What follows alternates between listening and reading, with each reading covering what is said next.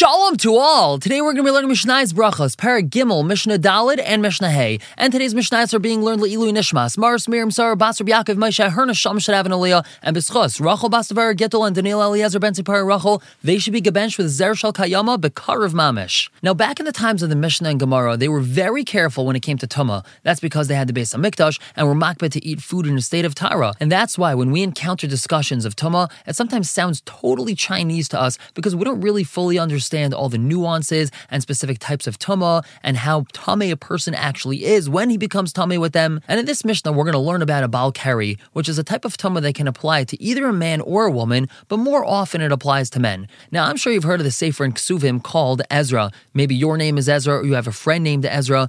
And Ezra Sefer was one of the leaders of Klal Yisrael that actually brought the first group up from Bavel to Eretz Yisrael to start rebuilding the second Beis Hamikdash. He actually lived at the time of the Purim story. So Ezra Sefer was misakein that a Baal Keri is not allowed to learn Torah until immersing in a mikvah. And the Tana, the first Mishnah that we're going to be learning today, holds that he may not even daven at all. So the question is, if he's not allowed to say Torah and he's not allowed to daven, what does a Baal Keri do about Shema? So Mishnah Dal tells us, Baal Keri mahar beliboy, a person who's tame because he's a Baal Keri, he should just think in his heart, which means he should think the words of Shema. He shouldn't say them. As we said, the Tanakama holds that he's not allowed to say words of Torah, he's not allowed to daven, so therefore he's not allowed to say the words of Shema. He should at least think them. Why is that? Since Shema is a mitzvah dairaisa, so he doesn't want to be sitting around like a lump on a log, like a shtick halt, doing nothing while everyone else is saying Shema, so he should at least think the words of Shema. However, ve'enim mevarich, he doesn't make the brachas loy lefanev which means he doesn't even have to think the brachas of Kriyat Shema,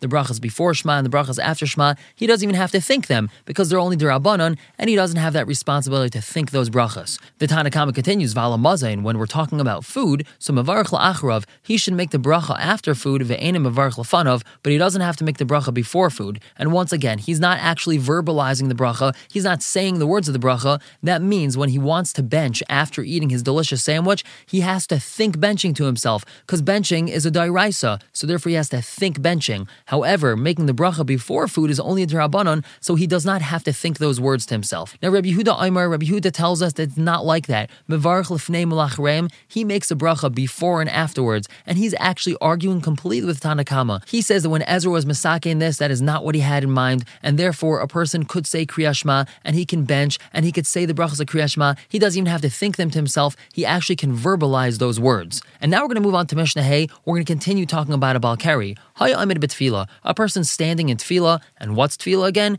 Tefillah Shemaina Esrei. So this person's standing and he's davening Shemaina Esrei, Viniskar Shubal Keri, and he remembers Ive, Am Tame, I'm a Bal Keri, Lo Yafsek. He shouldn't stop Shemaina Esrei, Elia Katzer, he should shorten Shemaina Esrei. Now, how do you shorten Shemaina Esrei? It's pretty long. I wouldn't know what to skip out on and what to say. So the Mefarshim explain how do you shorten Shemaina Esrei?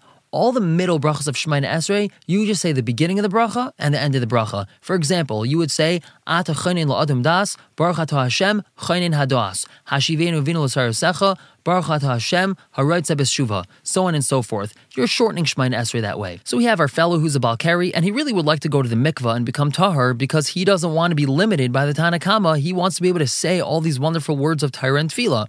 So the Mishnah tells us, Yared Litbal, he went down to go to the mikvah. He walked down the steps of the mikvah, and he's inside the mikvah. So im yachol lalais ulehiskasais, vilik ajle if he's able to come up out of the mikvah, cover himself. Of course, you're not allowed to say Kriyashma unclothed, so if he has the time to cover himself and say Kriyashma before it turns nates, Yalev Yiskasa Yikra, he should come up from the mikvah, cover himself, and say Shema. But Lav, if he does not have enough time, he's looking at his watch, and the minutes are ticking by, and he sees that he's going to miss nates by the time he comes out, and he's going to have to get on all of his clothing, he's not going to have enough time. So then what does he do? Yuskasa b'mayim v'yikra. He could cover himself with the water and say Shema, which means he could really just dunk himself in the water up till his neck, so his head's above the water, but his body is below the water, and he could say Kriya Shema. However, says the Mishnah, Avallah Yiskasa, he's not allowed to cover himself with the following types of water. Loy b'mayim harayim, v'loy b'may mishra, not in foul, bad-smelling water, or may mishra is water they used to soak flax in. Now, what does that mean, foul-smelling water? Imagine going to the mikvah with foul-smelling water, and now having this debate whether or not you're allowed to say Shema.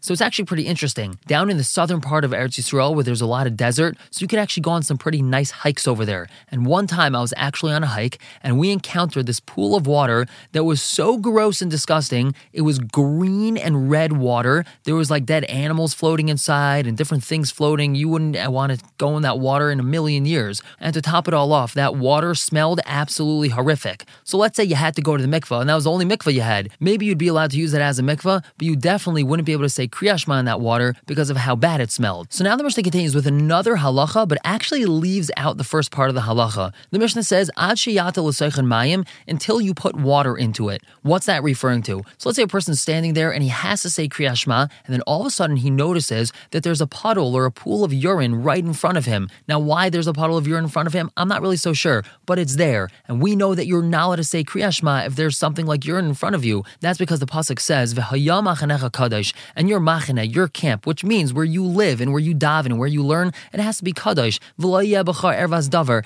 and there's not to be something which is not appropriate in front of you when you're davening or when you're learning. So he's not allowed to say kriyashma mayim until he dilutes that urine with some water, and then he's allowed to say kriyashma in front of it. The Mishnah asks, how far does a person have to distance himself from urine, from meraglayim, or from tsayo, which is excrement? That's what we would call gedailim and ketanim. How far does a person have to distance himself from them if he wants to say shema or if he wants to daven? The Mishnah says arba amos. He has to distance himself four amos, and the Mefarshim explain that's only if it's to his side or behind him. He has to walk away four amos. But if it's in front of him, four amos isn't sufficient. If he could see the meraglayim or if he could see the tsaya, so then he has to keep on walking until he can't see it anymore, even if it's more than four amos. We're going to stop here for the day. Pick up tomorrow with the last Mishnah in Parak Gimel, which continues to talk about different types of Toma, and with the first Mishnah of Parak Dalid. For now, everyone should have a wonderful day.